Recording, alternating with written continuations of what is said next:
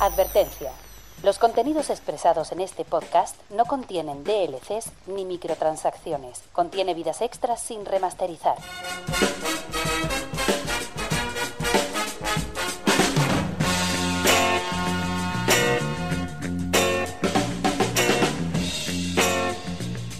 Bienvenidos a Gamica Podcast.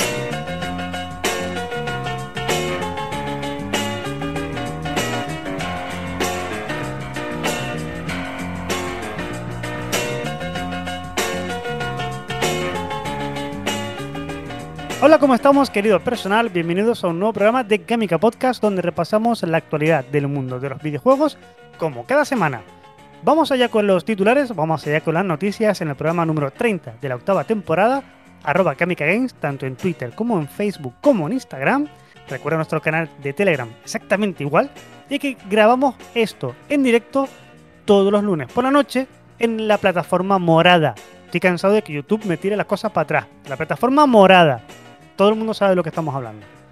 Si no, pues busca plataforma morada en Google, que seguro que te sale porque ya todo el mundo la llama así. ¿Por culpa de quién? De la gente de YouTube. Que, que- que son unos cansinos. Eh, actualidad del mundo de los videojuegos. Rosmen Álvarez, muy buena. Hola, buenas, no tengo mucho. Pues Yo tengo algo. Siempre hay algo. En la actualidad, esta semana es cierto que ha estado un poco fatiguita, ¿eh? Y que ¿A yo todo? sigo con lo mío. Yo sigo con lo mío. Que te sigo con lo tuyo. Pero la, la actualidad esta semana está un poco fatiguita. Es posible que esta semana esté un poco más animada porque el miércoles a las 9, que por cierto podréis ver en nuestro canal de Twitch. ¡Mierda! Tranquilo. Se Tranquilo. me ha escapado. YouTube, lo siento, ¿vale? Se me ha escapado. Lo siento, se me ha escapado. YouTube, lo siento, ¿vale? A ver, viendo las estadísticas de lo que nos ven en YouTube, por suerte no son muchos como para sufrirlo de esa manera. No, no para sufrirlo, pero ya está. Toda esta parte, a tomar por culo. ya, no, ya no vale de nada. Que te decía que el. Ah, ya lo hemos dicho ya. Pues, hasta, pues para adelante ya. El miércoles a las 9 de la noche en la plataforma morada vamos a estar aquí en directo con el PlayStation Showcase, un evento digital que durará algo más de una hora con juegos de la propia PlayStation Studios y third parties. Y también dicen algo de indies. Está bien, Ujú. bien. Para calentar motores ahí, antes de que empiece junio y julio, puede estar guay. Se van a La cuestión- muchísimo, mm, muchísimo del calendario de las conferencias habituales. Nada, también los hacía falta para, no, para que no les pillase todo. La pregunta es, ¿lo vamos a cubrir? Hombre. No hay, no, no hay- no hay brigadita. No hay brigadita, pero hay showcase. Eh, Yo lo pregunto más que nada porque como siempre en estas cosas vamos de la manera en la que vamos. Este, este lo vamos a hacer, que tengo, yo unas ganas de un showcase de PlayStation. Que lo yo, ¿eh? yo tengo ciertas ganas, ciertas, Cierta más que, nada por, más que nada por lo que se supo esta, esta semana, de que, de que existe Bloodborne para PC. Sí. Liter- literalmente existe, no es coña. No es coña, existe. Está Tú- ahí. Tú, puedes- tú está. puedes coger Bloodborne para PC, puedes tocarlo, ¿sabes? Está ahí, existe. A ver, una, una cosa, antes de seguir, los del chat os leemos, sabemos ese tema, Sí, lo sí, vamos a está- tocar. Estás ahí, está- está- está- estamos ahí. Mira, a lo vamos a tocar, pero, vamos- pero, pero estoy, estoy hilando cosas más general con las cosas que me está soltando Javi. Pues tal. Los que no está escuchando, los que no está escuchando por podcast, la gente que no está viendo que se está adelantando mucho a. Sí, a porque tema. tenemos, tenemos un chat que es una pasada. Pero eso, es que eh, se supo que sí, que existe Bloodborne para PC, y, pero que se quedó como, como una versión interna de Front Software para depurar el juego, y para corregir fallos y cositas así. Lo cual me hace pensar, sabiendo todo eso, ¿qué les cuesta? ¿Qué les cuesta soltarlo? Están, están esperando a que veamos el. El Silksong. Cuando saquen el Silksong, Mm, no sé, no sé. cuando saquen No el yo. vamos, vamos a verlo ahí. Perdón que Uh. me estoy delatando. Uf, es que estoy pensando, estoy pensando en. Estoy pensando en Spider-Man 2, estoy pensando en, en el Faction 2 de The Last of Us, estoy estoy pensando en Wolverine, estoy pensando en el Ghost of Tsushima, estoy pensando en muchas cosas, ¿eh? Hay una, hay una filtración que se ha soltado por ahí que no. que, que es de las pocas filtraciones que he visto mínimamente creíble, mínimamente creíble, mínimamente eh, sopesada. Uy, madre mía, no- están- en el chat ya están hablando del Brexit, ya. Vamos por partes, Joder. chicos. Vamos por partes. Esperad un poco. Momento, momento, ya vamos, ya vamos. Termi- ya vamos. terminamos los de PlayStation y ya vamos con lo Y otro. ya vamos con el Brexit, ya, tranquilo. Ya hablamos de China, de Brexit y de lo que queréis vosotros, ¿eh? Este tema a Rincon Gamer es que le encanta, ¿eh? Es que está, está en su Si no, si, si no, si no lo tocamos cada, si no lo tocamos cada semana, al pobre le da algo. Yo estoy ya por ponerme que- una corbata. Ya por, por la coña deberíamos de tener una corbata y cada vez que hablemos de esto, bueno, a ti da igual porque a ti no se te ve, pero cada vez que hablemos de esto tenemos que ponernos una corbata. O, pon- o buscar la, la- la- la música de informe semanal. No, la música de sucesión. ¿Puedes, ¿Puedes pinchar la música de sucesión, por favor?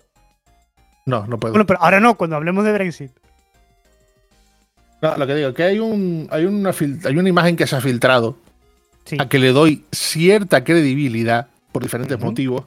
Ujú. En la, que, en la que están listados los juegos que va a salir en el showcase y su condición de, de- de exclusivo de consola, de exclusivo total o de tal. Que salen diferentes títulos y el orden en el que saldría por- e, empezaría con The Last of Us Factions como un juego Sí. de como un juego exclusivo de consola. Sí, es muy triste que esté mirando esta imagen. Es muy triste que esté mirando esta imagen directamente en el canal, en el directo de la plataforma morada.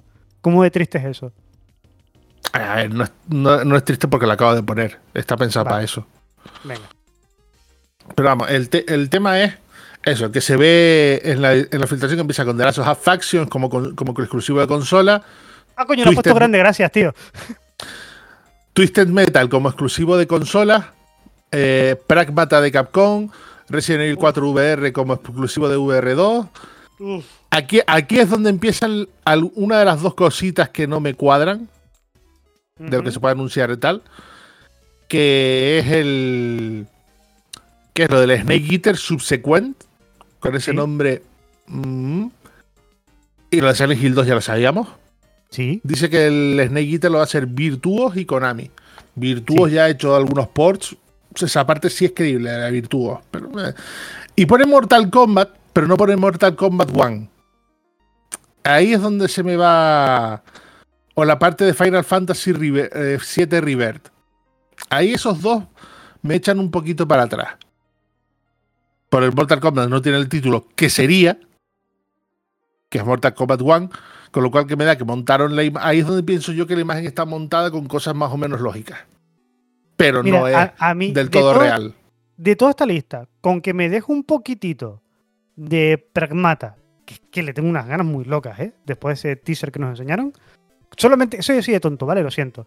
Con que me dejo un poco de Pragmata, me dejo un poquito de, de Hades 2 y un poquitito de Killzone, unas gotitas de mm, Tsushima, yo ya estoy contento. Sí, pero fíjate una cosa. Fíjate una cosa. Siguiendo con, los- con los- con los nombres que salen en, el, en la filtración, Sí. estaría el Di- Disney Domination, que es el Smash Bros. de Disney. Astros Conquest, que sería el- lo, lo último de Team Asoy, según esta, esta dice. Half-Life Alyx para la PlayStation 2 VR. El Dead Stranding 2, Stellar Blade, Hades 2, Darkest Dungeon 2. Goodbye Volcano High, The Dishwasher Collection. Ghost of a Tale 2, Lost Soul Aside, Killzone. Estaría que apareciera, pero pone que lo hace Firewalk. Que no pinta Ojo a mucho, ese detalle. No pinta mucho. Ghost of Kamakura, que sería la, la segunda parte de Ghost of Tsushima, a continuación. Helldivers 2. Mm. Después Marvel Spider-Man 2. Y un Ujú. juego que se llama Dark Side de Santa Mónica. Pues que mm, Death Stranding 2, lo de, de lo de Santa Mónica sí es verdad también, te le tengo muchas ganas de verlo. El miércoles tenemos partido, chicos. ¿Sí o qué? El miércoles hay partido.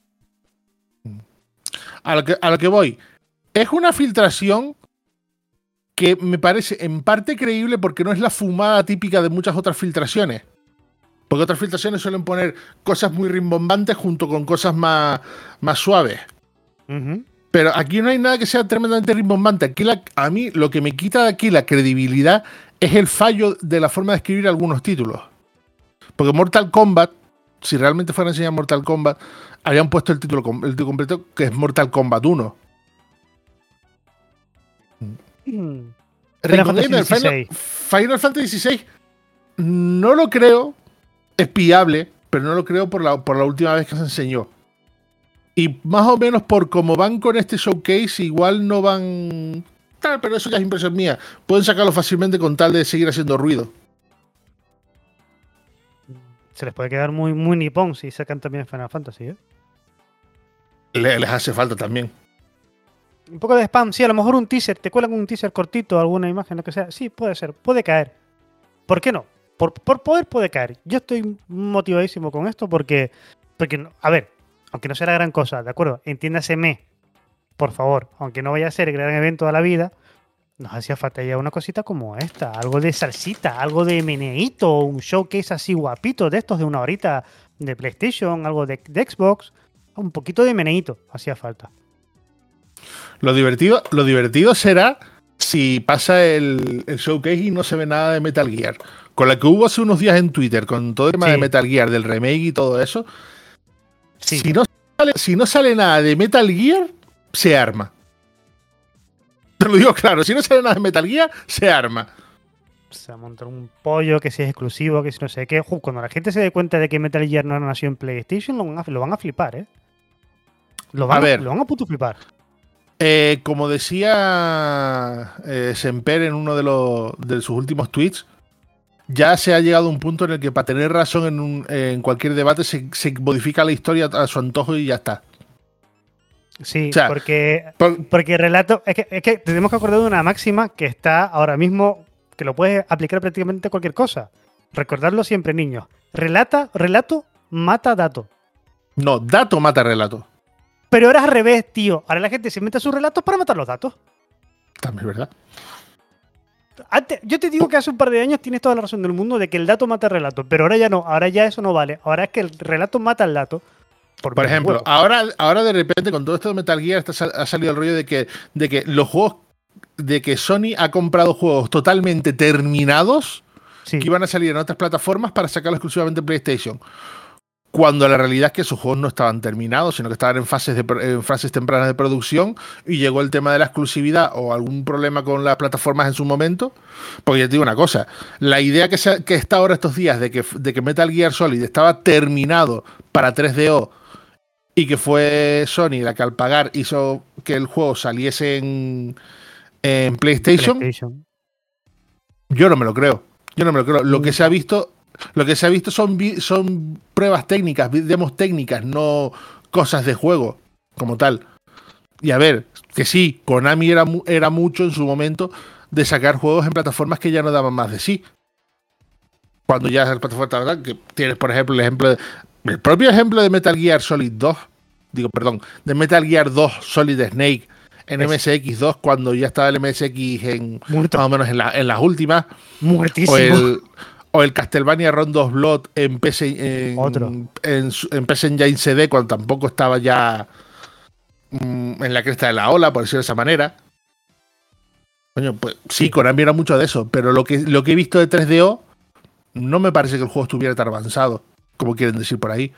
Es lo mismo, Final Fantasy VII en Nintendo 64, porque salió también el- con, este, con todo este tema.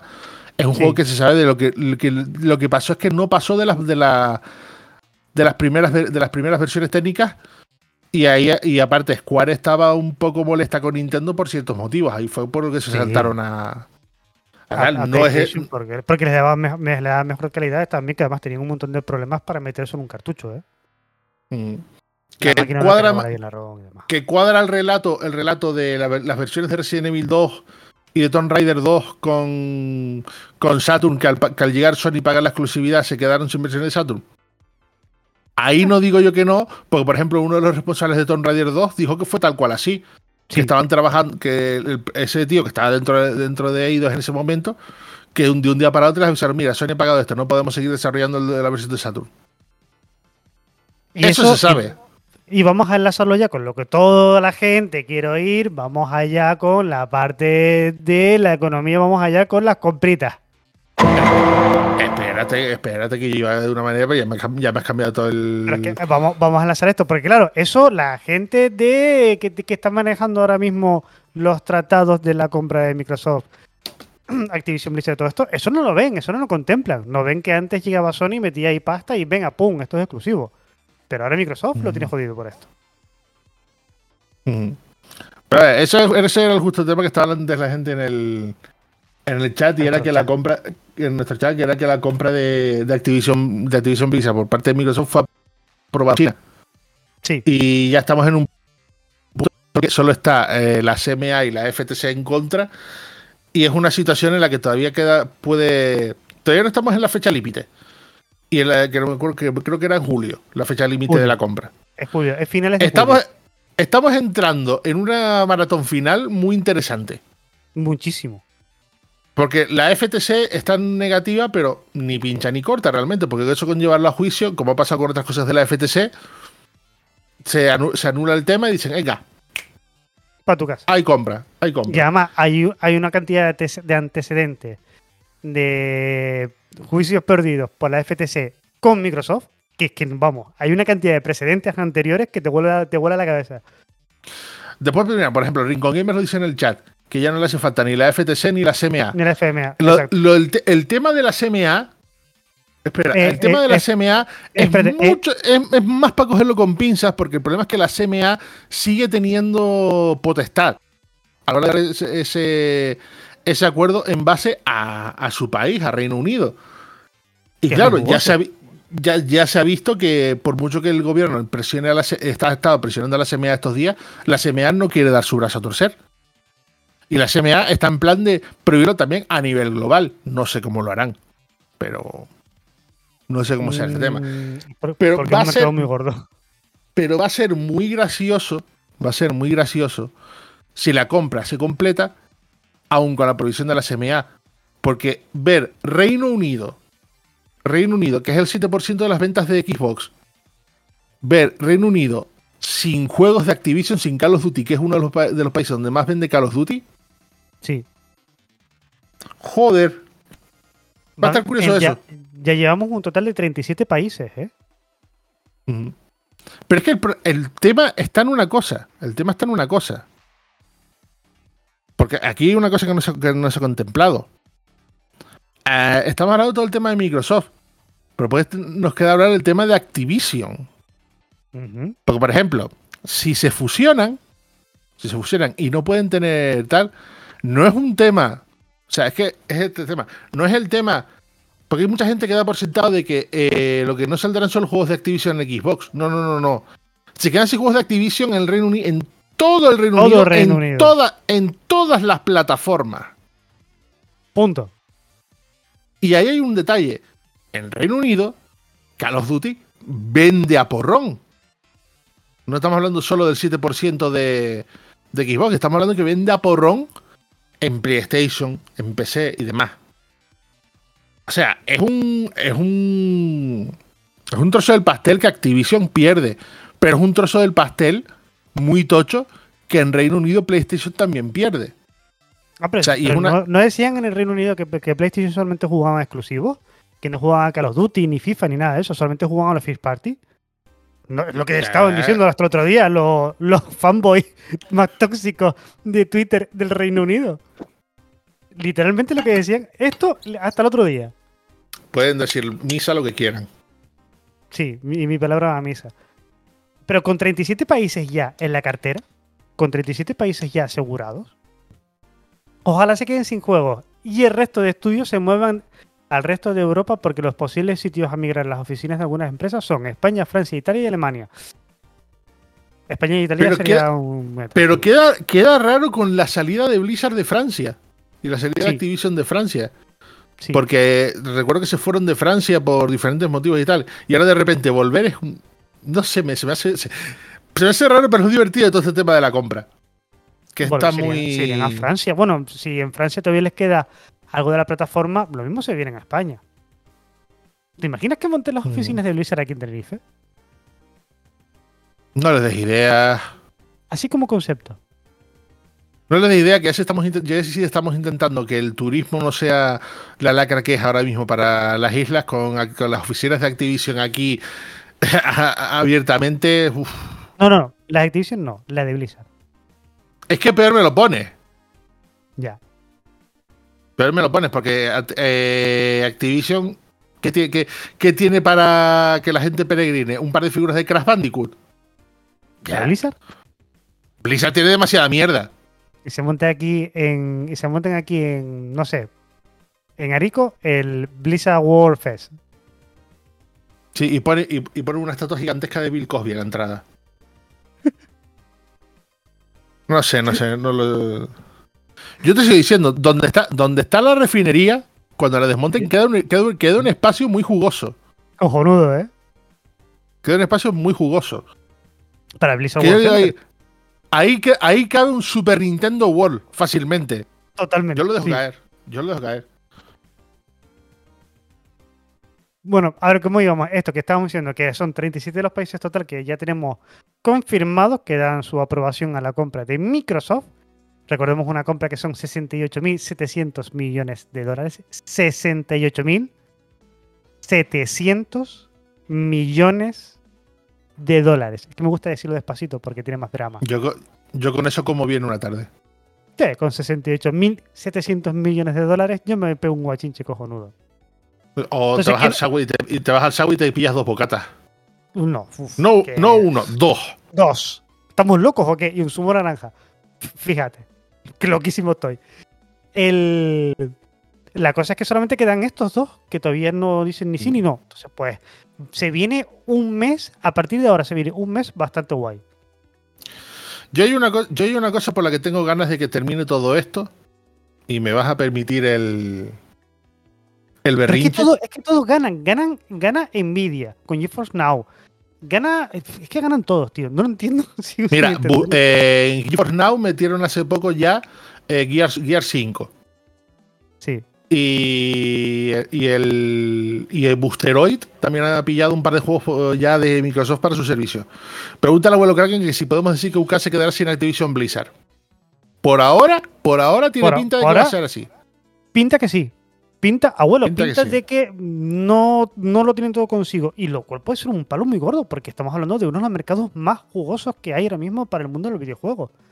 De hecho, cuando tú vas a ver cifras de venta del Tears of the Kingdom, de Zelda, ¿cuáles son las que te dan así las primeras? Aquí quiero decir, en territorio europeo, no vamos a Estados Unidos, sino aquí en territorio europeo, ¿cuáles son las listas que todo el mundo va a ver al principio de la primera semana de lanzamiento?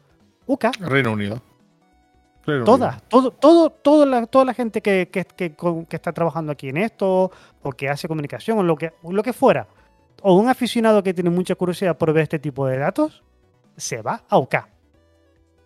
Eh, Rincon Gamer, aunque no, aunque no lo creas, es viable. Es viable lo del segundo agente. Porque es algo que se lleva haciendo hace, hace años. Hubo un momento que se hizo y era perfectamente legal. Y, es básicamente el mismo, el mismo sistema que se usa en China. Pero antes, por ejemplo, había compañías que para saltarse a la torera las leyes de- de exclusividad de Nintendo con el tema de solo cinco títulos al año, creaban una segunda marca. Por eso, por ejemplo, que las tortugas ninja, si bien eran de Konami, salían en las consolas de Nintendo bajo el sello de Ultra Games. Pueden un perfecta- rebrand- pu- puede, puede, puede caer una, una de repente una empresa con to- totalmente eh, arraigada en Reino Unido que haga el puente. Es un rebranding en toda marca, ¿no? Sí. O si no, o si no lo pueden hacer aún, aún más bestia. Se pegan la segunda empresa, quitan todos los juegos y les dejan a los ingleses solo Overwatch 2. Joder, Le quitamos todo lo demás, pero dejamos Overwatch 2. joder. Qué dolor. Qué cabrón tú, ¿no? ¿Cómo te gusta, cómo te gusta ver el mundo arder? ¿Ah? Sí, se lo A ver, ya te digo una cosa, es lo que estaba diciendo. Yo tengo ganas de que, de que llegue el tema, se complete este tema para ver si Microsoft chapa Overwatch 2. No, lo está no, pidiendo, no a, que lo está pidiendo a gritos. Está pidiendo tierra, pero no creo que lo chapeten alegremente. Seguramente harán No. algo. No sé. No, ya no, eso, tío. todo eso es de futuro. A mí lo, a mí lo de chapar el, lo de chapar el modo héroe, que era lo más interesante que, que veía yo de Overwatch, el tener un modo PvE con historia, que es lo que más me interesaba a mí de Overwatch. A mí me interesa más, con todo el lore que te has fabricado, tienes un pedazo de historia ahí tremenda, y me lo tiras toda la basura por un multijugador que, que es insalvable. Que no digo que sea malo, pero has estado tanto tiempo sin meter novedades tochas en el multijugador y haciendo ese rebranding estúpido del 1 al 2, quitando cosas, y de repente, lo- por lo que teníamos más esperanza, por lo que tal, y me lo mandas a la mierda. Me me la das a la mierda. Todo el mundo quería un. PvE que contara, contara la historia, el lore y demás, y lo mandan a la mierda. No tiene sentido. No sé qué, no sé de lo que he dicho. Te digo una cosa, no sé de lo que he dicho, qué he dicho exactamente, para que salte el Google Home de la tablet. Pero acaba de saltar. y no, no sé qué he dicho. No he dicho nada remotamente parecido a Google. Exacto, nada. Nada. Es que mira, eh, lo que dice el abue- el abuelo Kraken, de ahí sale una trilogía de peli. Y tanto Joder, que claro sale que una sí. trilogía de peli. Claro que sí. No, no tienes que hacer ni eso. Coges a quien te hace las cinemáticas de Overwatch, le das el guion, te firmas un trato con Netflix o con Amazon. Y, Y te, sacas la, y te sacas la serie de Overwatch de seis episodios. Y tiras para adelante. Y lo petas de una manera Bueno. ya puede ser la, ya puede ser la serie, la serie argumentalmente una basura que lo va a petar igual. Ahora Porque mismo no estoy tan seguro, ¿eh? Porque el fandom ya está bastante herido. El fandom está muy cabreado. El fandom está cabreado, pero cada vez que ha salido una cinemática de Overwatch, incluso cuando el fandom ya, ya cabreado, ¿cómo se quedaba Sí. la gente? Mira lo que hice Rincon Gamer, que tuvo una serie de cortos principales a modo de publicidad en el primer juego. Correcto, lo tuvieron. Sí. De muchísimos personajes. Creo que no todos, pero muchísimos personajes. Y estaban A ver, Ringo Gamer madre. no fue. eh, en la tele, en la tele lo que se eran los anuncios, los cortos se adquirieron Sí. online y eran cortos de entre 5 y 10 minutos. Y era eso, sobre todo madre. era con presentación de personajes. Sobre todo el más bestia, pero por la forma en que lo prepararon y fue brutal, fue el de Sombra.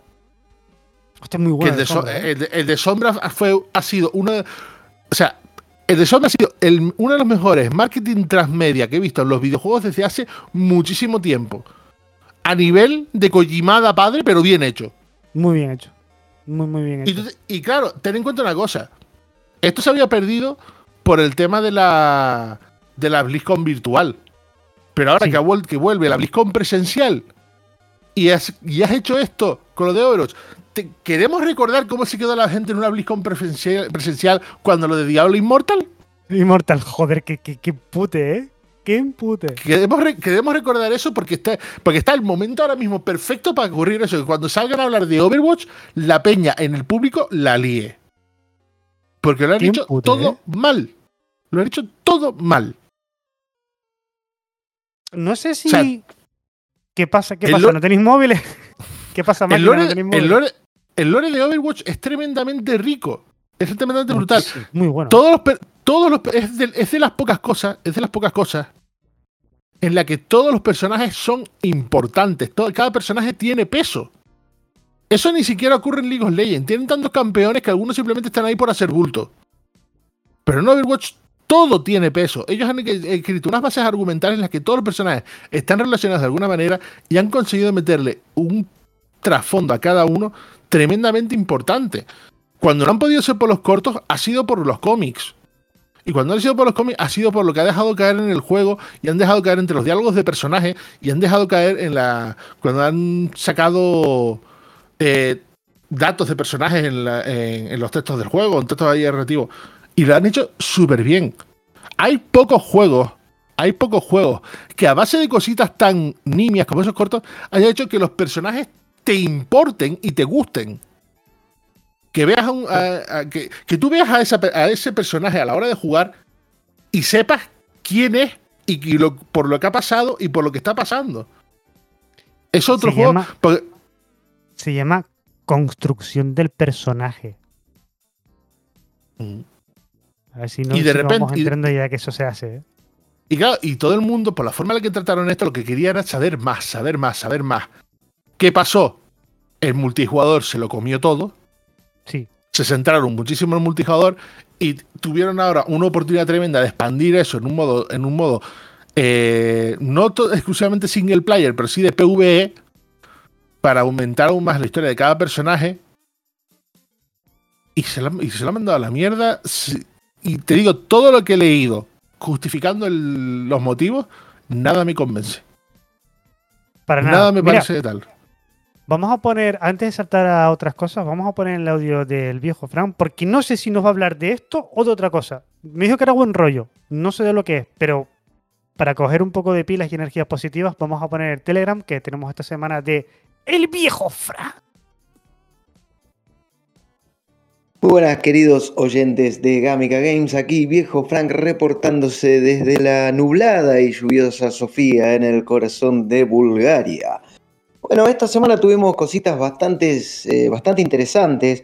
Se anunció, mejor dicho, se reveló, se dio a conocer cuál va a ser la fecha de lanzamiento para Lords of the Fallen, juego al que le han quitado el D que tenía adelante, porque antes era The Lord of the Fallen, pero ahora solamente le dejaron Lords of the Fallen y voy a decir Lord of the Fallen otra vez simplemente porque se me cantan las pelotas. Bueno, en fin, que el juego está siendo desarrollado por el estudio digamos, eh, bueno, parte del estudio es español, eh, Hexworks, están en, Barcelona y han como comenzado el desarrollo desde cero y le están dando una impronta bastante diferente a lo que se veía, digamos, en eh, previas screenshots, porque, bueno, recordemos que el primer tráiler se mostró recién el año pasado durante la Gamescom, pero ahora, bueno, lanzaron un nuevo, un nuevo video, un nuevo teaser donde se ve ahí, bueno, no es un teaser, es más un, tráiler con gameplay, donde se ve un poco de la jugabilidad, un poco del mundo, la verdad que se ve espectacular el videojuego,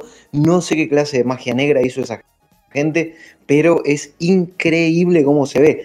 Aparte, también te digo, eh, el juego ya olía bastante a podrido, como también eh, huele, digamos, o olía podrido, mejor dicho, el Dead Island 2, pero bueno, salió más que decente, lo cual me da esperanzas, me renueva la ilusión de que Lord of the Fallen, lo dije otra vez, sí, eh, vaya a ser un interesante y, bueno, y buen videojuego. También les recomiendo, les eh, sugiero y les aconsejo que le den un vistazo a Broken Roads. Es un RPG que está siendo desarrollado por un estudio australiano que se llama Drop Bird Bite, o algo así, esa pronunciación en inglés, ¿qué nivel? Bueno, y es un juego que está bastante bueno, recuerda mucho a Wasteland, mucho a Fallout, eh, con una digamos, bueno, con esa misma vista isométrica, una inventación muy similar, porque estamos hablando de un post-apocalipsis.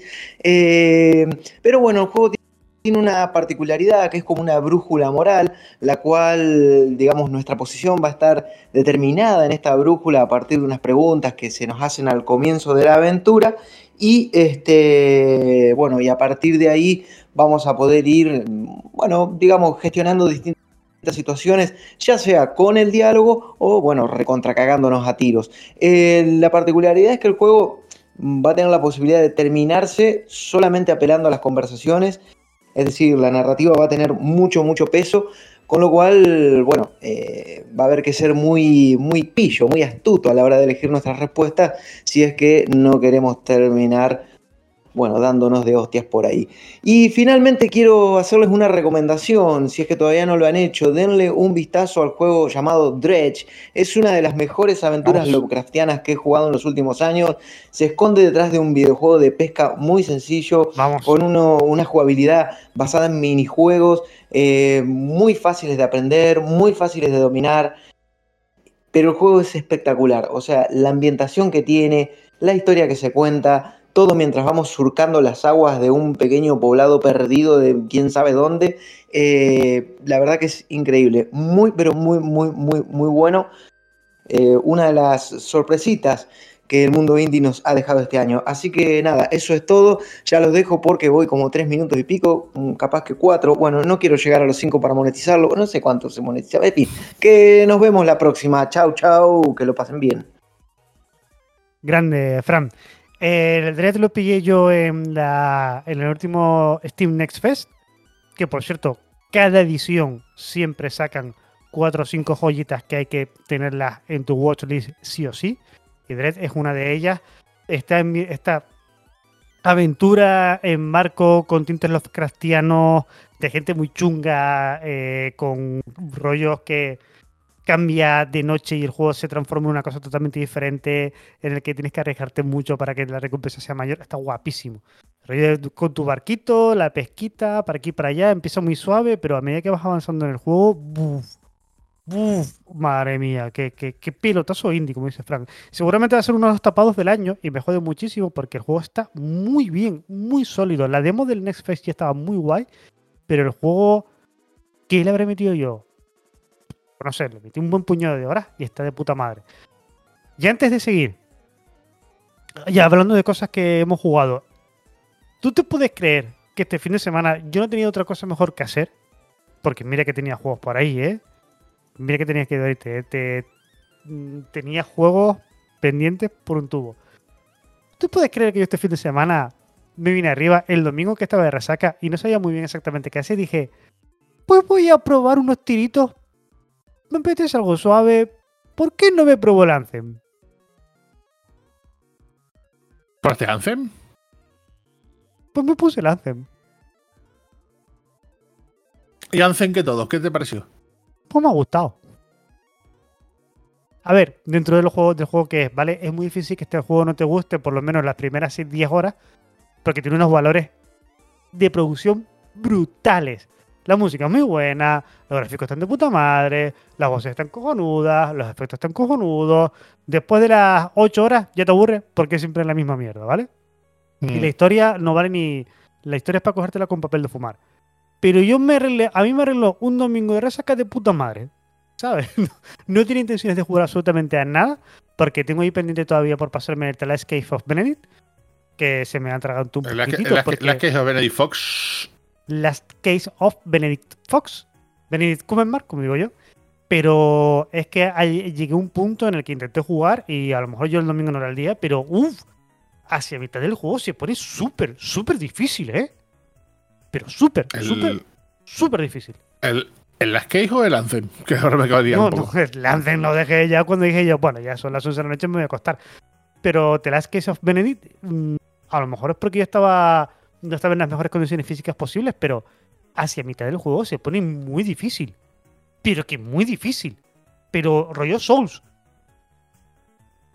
Sí, sí, sí. O sea, no, no tiene sentido lo difícil que es cuando, cuando yo vi un, en lo alto de un sitio un cofre que lo abres, pasa una cosa y terminas cayéndote a un sitio donde te mata, donde hay un rollo que te mata, dije yo, esto es un rollo muy Souls. No tiene mucho sentido. Más que Souls. Más que Souls. Eh, me suena a mí a, a, típico rollo amiguero de los juegos cinemáticos. No, no, no, no, no, no, no, no. Créeme que no. ¿eh? Llega un momento que las dificultades y los bosses que te vas encontrando, en la curva de dificultad, no es un juego fácil de entrada. También hay que decirlo. Parece que es un juego fácil. No es ese juego sencillito arcade que tú te estás planteando. No. Es un juego que requiere de cogerle el timing, la rítmica. Pero llegó un momento y dije yo, "Uh, no, yo no estoy para esto. Y me quise poner algo un poquito más suave. Y dije yo, coño, voy a probar el Anthem por una puta vez, a ver qué pasa. Que lo llevo, llevo dejando ahí desde no sé cuándo. Y mira, pues me pasó un domingo de puta madre. A ver, quien lo está pasando de puta madre ahora mismo son la gente de Nintendo. Que tienen que estar bailando Bueno. en las oficinas de Nintendo, tienen que estar ahora mismo, vamos, contentos como unas castañuelas. ¿Por qué? Por las cifras de venta del Tears of the Kingdom. No puede ser por otra cosa. Mira, de hecho, Mm. en España, Es, del 8.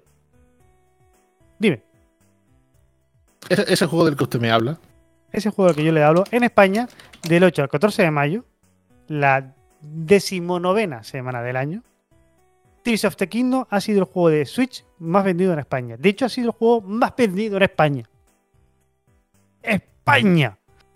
Eh, le sigue Hogwarts Legacy, Mario Kart 8 Deluxe, el tercero, loco, el tercero. Sigue ahí. El Mario Kart 8 sigue ahí. No tiene Es el, sentido. a ver, es el, es el- es el GTA V de Nintendo. Luego tiene Super Mario Odyssey ahí también. Porque la gente, claro, ya que se compra la Switch para jugar al Zelda, se pilla a Super Mario también. Quiero pensar yo. No, no, no. A ver. No, no, tienes otro motivo. Eh, vamos a tener unos días de ventas muy tochas de juegos de Mario por el tema de la película. Ah, claro, la película también es verdad. Pero sí, pero mira, en el séptimo puesto está Nintendo Switch Sports. Sí, a ver, pero porque es un, es un juego que también viene de- con una herencia. Claro. Y luego en el noveno puesto está Breath of the Wild. Que está revitalizado por simplemente por el Tears of the Kingdom. Conozco un montón de gente que no ha jugado a Tears of the Kingdom y se ha comprado a la vez Breath of the Wild y Tears of the Kingdom. Y Tears of the Kingdom. Porque no Vale, se ya. jugaron Breath of the Wild en su momento y quieren jugarlo tal. Que parece que no, pero la jugada es brutal. De hecho, también hay que tener en cuenta una cosa. Porque igual que tú estás dando esas cifras, Sí. eh, yo tengo por aquí, yo tengo por aquí, aquí. Que en, en Japón, en Japón, Chipón. Tears of the Kingdom es el séptimo juego más vendido de. O sea, a ver. mm, de lanzamiento es el séptimo juego más vendido de la historia en Japón. Joder. Y puede cambiar. Joder. Y puede cambiar. Porque dentro, o sea, por encima de él, por encima de él, que aquí es para poner también unas cosas un poco en contexto. Por encima de él hay seis juegos. Correcto, esos si está el seis- séptimo, por encima están seis, sí, correcto. No, no, no, no.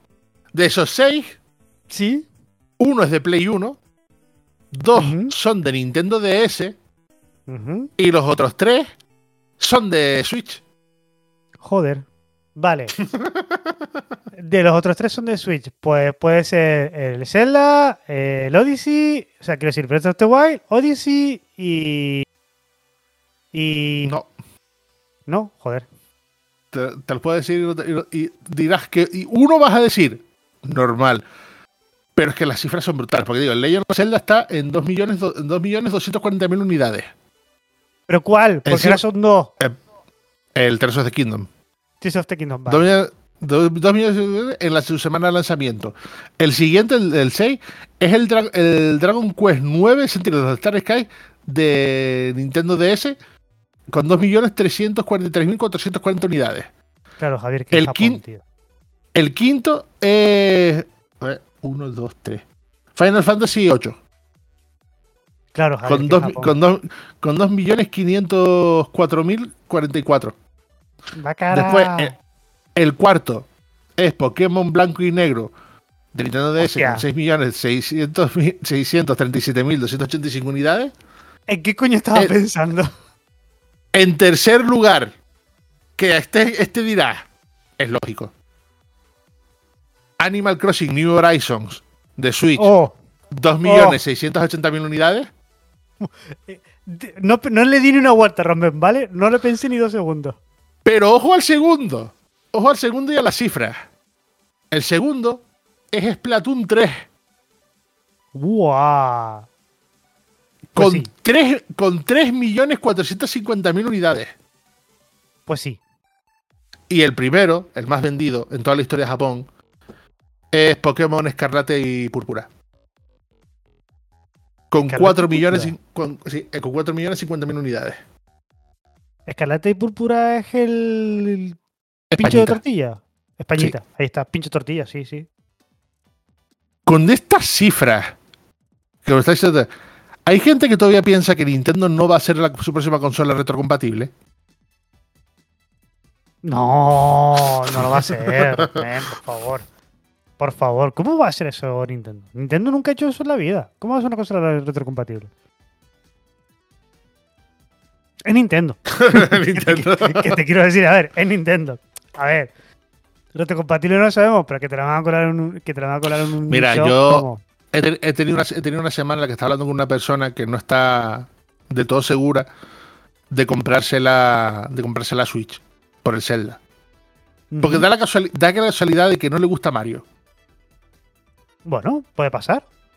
Pero ¿qué ocurre? pasar. ¿Qué ocurre?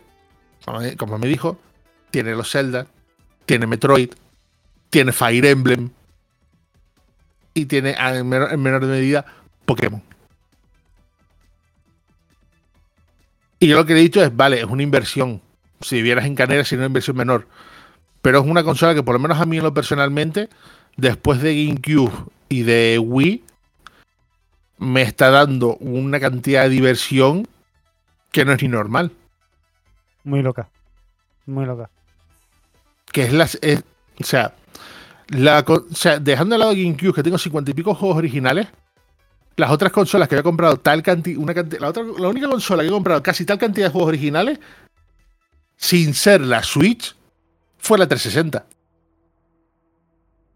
Joder, te, te, te- no, te, no te cojo por poco, ¿eh? Por poco. Yo me quedé en los 40 y algo. Por ahí sí. Mira, a ver, Ricon Gamer, también pensemos una cosa. El actual presidente de Nintendo es un tío de marketing y pensado simplemente en hacer el máximo beneficio posible. Igual esa mentalidad ayuda a que hacer una cosa que sería bastante lógica, que es no hacer ni arriesgar por nada nuevo y simplemente hacer una versión de Switch mucho más potente y seguir tirando por ese camino en plan iPhone. Sí. Yo no, estamos en, no estamos en una época. O sea, las consolas son cada vez más continuistas. Ya em, llevamos en esta, con esta industria encima unos 50, 60 años. Eh, ya va siendo hora de, de que algunos experimentos, dejarlo para algunas cositas. Y sobre todo el, mode- el modelo actual, tirar a potencia, pero aprovechar lo máximo posible. Nintendo, lo dije el otro, día en, Reddit, Nintendo siempre ha sido una empresa que ha tirado de usar tecnología, entre comillas, obsoleta, para sacar el máximo beneficio posible y, y que sea algo que tengan ellos aprendido ya. De hecho, te digo una cosa. Yo pienso, la Switch, la siguiente, lo que todo el mundo llamaría la Pro, yo no creo que sea una consola más potente que una Steam Deck o más potente que una Asus ROG Ally. Yo creo que de hecho va a ser igual de potente que una Steam Deck. no van a tirar, eh, no van a ser algo exageradamente potente, sino que van, otra vez se van a volver a quedar por detrás. Van Pero a es que justamente- queremos, queremos vender esta máquina a 400 euros. ¿Qué configuración podemos hacer máximo para vender a 400 euros? Sin pérdida. A beneficio, a ben- no solo sin pérdida, a beneficio. A beneficio. A Porque te recuerdo, una cosa, te recuerdo una cosa, la Game Boy, la Game Boy La Game Boy salió, original, salió, la original, salió tirada de precio para lo que era y salió beneficio. y salió a beneficio. Que es una cosa que lo cuentas a día de hoy y a más de un ejecutivo encorbatado de Sony le vuela la cabeza. ¿Cómo? ¿Que sacaban esos beneficios? ¿Cómo lo hacían? Y simplemente quedando un poco atrás, aprovechando la tecnología lo lo mejor que mejor. El abuelo nos. Buenas noches, Viti. Buenas noches. Aquí se dan las buenas noches siempre. El abuelo nos, da un poco de luz y dice que el último, el día 8, es el último para que Estados Unidos entre en impagos. Independientemente de que somos indepe- dependientes de Estados Unidos y no va a en- eso no va a pegar en el bolsillo si pasa. ¿Afecta al mercado de los videojuegos? Bueno, vamos a ver. Claro.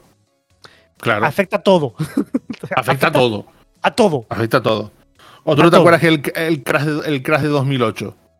Que el crash de 2008 fue principalmente en Estados Unidos y afectó a todo nivel global. Afecta a todo. No que afecta, es que afecta al mundo de los videojuegos. Eh, Obviamente afecta al mundo de los videojuegos, pero es que va a afectar a todo. Cuando digo Ay, todo, yo me- eh, yo esta, me lo- silla de yo- Ikea, esta silla de Ikea, esta silla de Ikea, afecta. Esta, esta camiseta que. No me acuerdo dónde. es, Afecta. Ay, yo soy una persona que, que- que no tengo trabajo, estoy en el paro.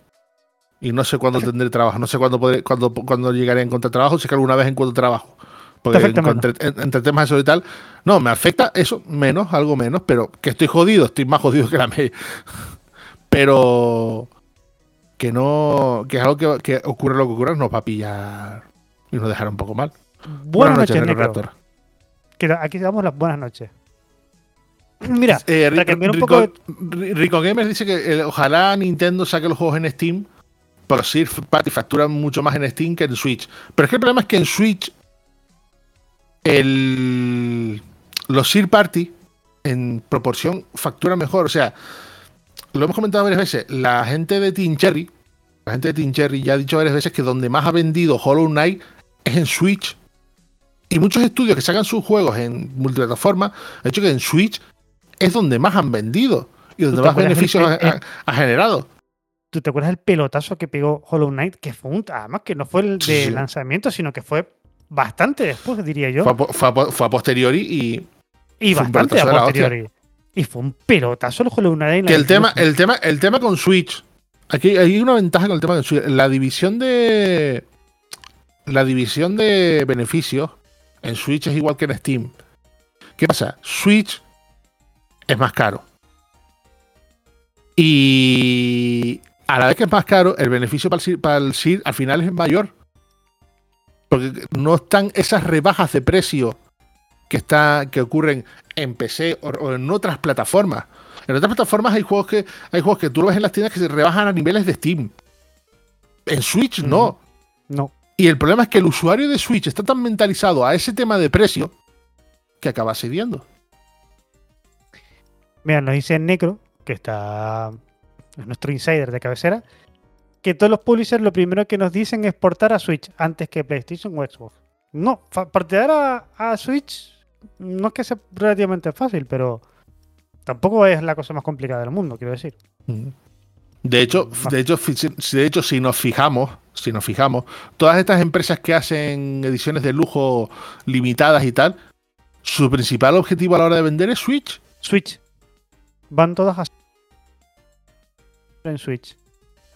Y en Switch es Eh, eso. Casi no, hay, casi no hay rebajas de juegos y la gente aún así acaba cediendo. ¿Qué te iba a Es- decir? a ver, es, para estudiarlo. Es para estudiarlo. ¿Qué es te iba a para decir? Para ir, estudiarlo porque- para ir cambiando un poco de tema. A ver. Que estamos en épocas de conferencia y hace poquito acaba de salir la- el showcase de Humble Games, ¿vale? No, no lo vi. ¿No lo viste? Pues ojo, ¿eh? Porque también vienen, vienen fuertitos. Como no tenemos E3, estamos en el año de- del no E3, pues la gente está empezando a poner ya sus eventos digitales y hace poquito, la semana pasada, jueves, viernes creo que fue, el 18, no, el domingo, ¿qué coño? ¿Qué coño? Fue el sábado por la noche.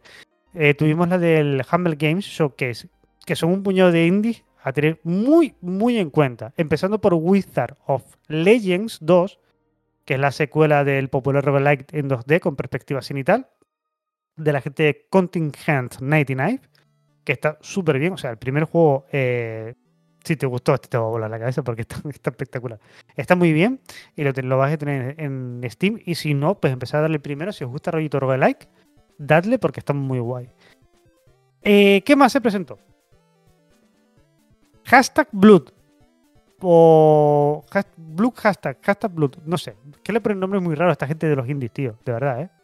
El primer juego de animación, el primer juego del estudio de animación del desarrollo del Exit, Exit 73, que es una aventura 2D dibujada a mano, que es la historia de una adoles- de la adolescente y cazavampiros Becky Brester. Este te va a gustar a ti, Rosman. Puede ser. Este te va a gustar a ti porque tiene un montón de referencias adolescentes de chicas cazavampiros. Por no decir Buffy. En general, chicas cazavampiros, ¿vale? Ah, y, y también, tengo tenemos que, también tenemos que hablar de la fecha de lanzamiento de otro juego que te va a gustar muchísimo, pero esto lo vemos ahora, que es un Teche Nordic y no entra aquí en, en, en los indies. No sé si para- sabes por dónde voy. No. Ahora hablamos de él. Mira, Breathe in the Clouds, el juego de Stormy Night, es una alegre aventura de acción en 2D que está protagonizada por un corgi, lo cual es un 15% mejor. Mm. Si, si No. tiene corgi, Sí, no, no, no. No, no. Es un 20% mejor. es un 20% mejor. Sí, es un 20% mejor. ¿En qué momento nosotros hemos dicho que es un 20% mejor si son un corgi? Es un 15. Es un 20. Es un 20. Es un 20 con un 20 extra condicional. Si se puede, si se puede petear al corgi, es No, un No, 20. no sé si, se- no si se puede, no si se puede acariciar el corny. Es por si tiene fases de agua en las que le frote el culete.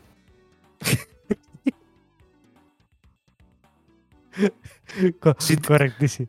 Si tiene, si, si tiene Vale. fases de agua, o sea, siendo un Eh. corgi, y si tiene fases de agua y le flota el culete, hay un 40% de puntuación automático, ya. O sea, que el juego es un 90, pues tiene un ciento y pico. Lo siento, yo no escribo las normas. Vamos a preguntar a nuestras bases. Un 15% mejor. Un 20% mejor. No, vamos a dejar la encuesta aquí y que nos diga la gente.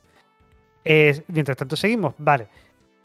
Stray Goods, The Royal Playing Musical, que es un juego, que este juego que ya salió, ¿en dónde salió? ¿Salió el año pasado? ¿Salió en los King Awards, puede ser?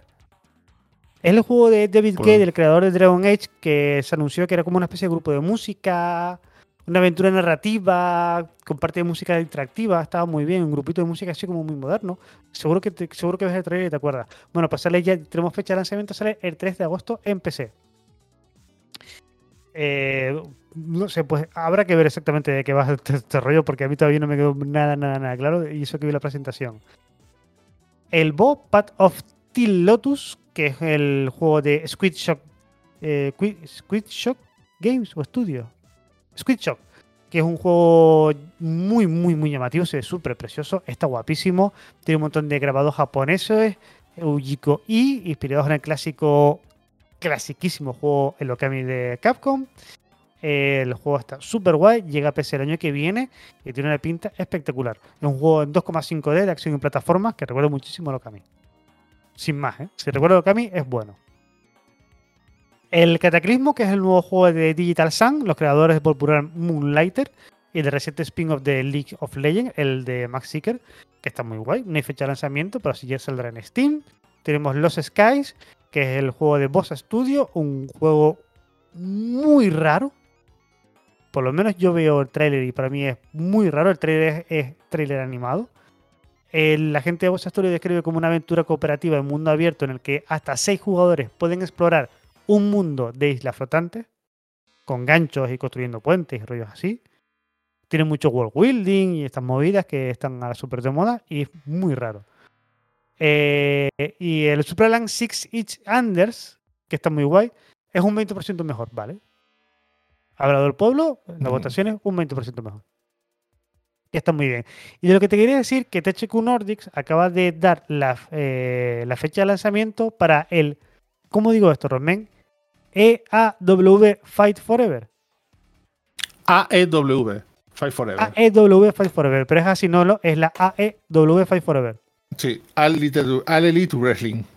All Elite Wrestling, que es el juego de wrestling del universo de la compañía All Elite Wrestling, que es otra compañía que no es la compañía que conocemos nosotros. Uy, perdón. Es la otra compañía, ¿no? Es la otra, sí. Bueno, que se Vale, me fue una imagen un poco que no tenía que poner. Hay, hay dos compañías. Vale, pues este juego de la otra compañía. Hay, hay- hay dos, dice. Dice, Aquí hay más de dos. hay más de dos.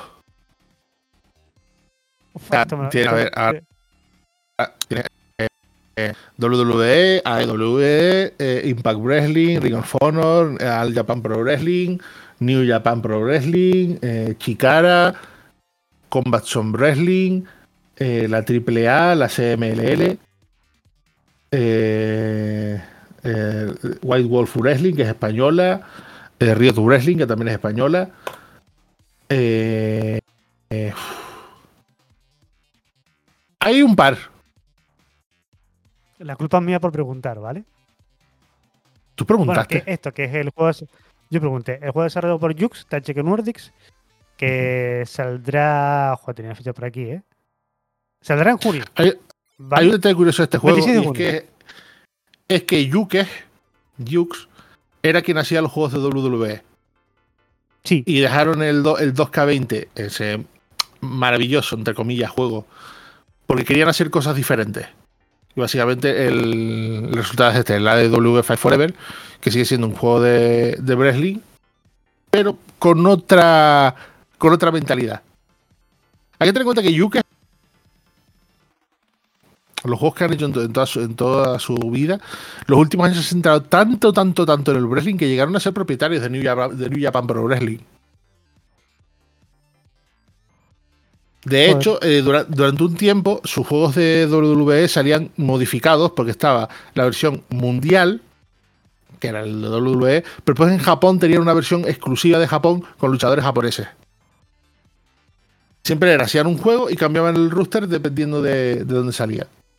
chiquito, lo Es- de que hay en esto. No, no me quiero meter aquí. Es- Este lo único que quiere es, creo que será un poquito más, más rápido, más arcade. Creo que es lo que están buscando. ¿Tienes más titulares? Sí, justamente se me, está cola- se me coló hace un momento uno, que es De el la- de De la, RTX. el lanzamiento de la RTX 4060 Ti. hablar? Porque viene, este lanzamiento viene que después de cancelar las 3060 anuncian las 4060 eh, a un precio más o menos competitivo que a mí personalmente según, e- según- a ver eh, la 4060 con 8 GB de con 8 GB de vídeo GDDR, GDDR saldrá en julio a, a por 335 euros. La RTX 400 4060 Ti de 16 GB de vídeo a GDDR6 saldrá en julio por 559 y habrá una 4060 Ti de 8 GB que saldrá el 24 de mayo por 450. Son caras. Sigue siendo, Llevan sigue siendo siendo caras. cara. Sí, siguen siendo caras. Pero teniendo en cuenta que la alternativa, por lo menos la que estaba mirando yo, era una 3060 y el precio me va igual, sí, 3060 y por lo menos lo que he visto en rendimiento en el Returnal. He visto vídeos de conversión de 3060 y 4060 de Returnal a 2K más o menos más alto y son unos ciento y pico FPS, eh, son unos Sabiendo que yo voy a jugar a 720, pues quieres que no, a mí me, me parece bien. Una 3060 de PNI de media está por 349 euros. Sí, pero si son 349, la 3060, y de repente llega la. Consigues, por ejemplo, que esto sabrás tú, de repente llegan las 4060 y la diferencia de precios entre una y otra son, por ejemplo, 10 pavos. No pasa nada. Pasa, otra, pasa otro titular. Si no, yo tengo. Eh, no, no, iba a otro titular de cacharraje. Venga, mándale. Es una compañía que se llama Funny Playing, que se dedica a hacer kits de kits de modelos y, actualizaciones para, para, diferentes consolas Game Boy que han decidido sacar su propia consola emuladora con un factor de forma muy conocido, pero con una cosa muy, muy llamativa que me ha encantado. Y es que la han sacado con un formato de pantalla 11720-720 basado en. Android, pensado en directamente para eso, para emular sobre todo consolas portátiles antiguas. Game Boy, vamos, con ese, con ese ratio de pantalla. Con ese ratio de pantalla emula perfectamente Game Boy, Game Boy Color e incluso Game Gear. Bueno, Game Gear es un poco más. Un, poquito menos con alguna tal. La, la Analog Pocket, la Analog Pocket, que funciona por, por con FPGA, tiene también lo mismo. El ratio de pantalla es 1-1 pero después permite jugar un montón más de sistema con bordes, con bordes negros arriba y abajo. Pero su objetivo principal era Game Boy porque permite usar cartuchos de Game Boy. Esta es una consola emuladora que, usa Android, que no es que sea lo más potente del mundo, pero su, como su objetivo es eh, las consolas portátiles, va de sobra. Pues tiene una pantalla de 3 pulgadas de 720 x 720 una batería de 3000 mAh, un giga de LPDDR3, memoria interna de 8 GB, tiene soporte para tarjetas micro SD y eh, aparte tienes eh, es capaz de, usar Wi-Fi y funciona sobre Android con un procesador quad, core Cortex A53 ARM y con una Mali 400 MP2 como gráfica. No es que pues sea la polla. No está nada, pero no está nada mal, cacharro, ¿eh? No, está nada mal. A ver, la idea es, creo que cuesta en libras 99 libras, saldrá un poquito más de 100 euros. Ahora mismo está agotadísima. Está agotadísima. Pero que es una alternativa que me encanta porque, por ejemplo, muchas de las consolas portátiles con el factor forma de Game Boy que hay, de consolas emuladoras o carcasas para la Pi, como la que tengo yo, las Epic Ace, tienen el formato de pantalla de 4 tercios que está genial para, para emular consolas de sobremesa, pero falla en el aspecto de Game Boy por, el formato de pantalla. Justamente esta es de las primeras consolas emuladoras que veo, si no la primera, que viene a respetar el formato de pantalla 1.1 de la Game Boy. Y esto hace que, es, que me dé muchas más ganas de, pillarla. Sí, sí, sí. ¿Cuánto decía pues que precio? Perdona. 99 eh, libras, algo más de unos 150 euros, 140 euros. Pero es lo que es. lo que Y siendo con Android, porque si es con Android y el Mali, tiene una ventaja, y es que puedes simular de puta madre el grid de pantalla de, de, Game, Boy de Game Boy Color, incluso el ghosting. Joder, que está muy guay, cachorro, ¿eh? lo vi en la. Voy a colocar el enlace en el chat para que, esté, para que esté interesado y quiera leer más. En la página timeextension.com. Una página genial para el que le gusten los videojuegos retro. Pues me entero de muchas cositas aquí. Ay, qué bonita, por favor, qué maravilla. Qué cosa más bonita, pero mira qué guapa está. Con los, con los gatillitos detrás y todo. qué cosa más bonita, por favor. Te digo, es eso. los- El resto de consolas emuladoras suelen, suelen tener un aspecto más tipo Game Boy Advance y suelen tener pantallas de 4 tercios o incluso pantallas panorámicas.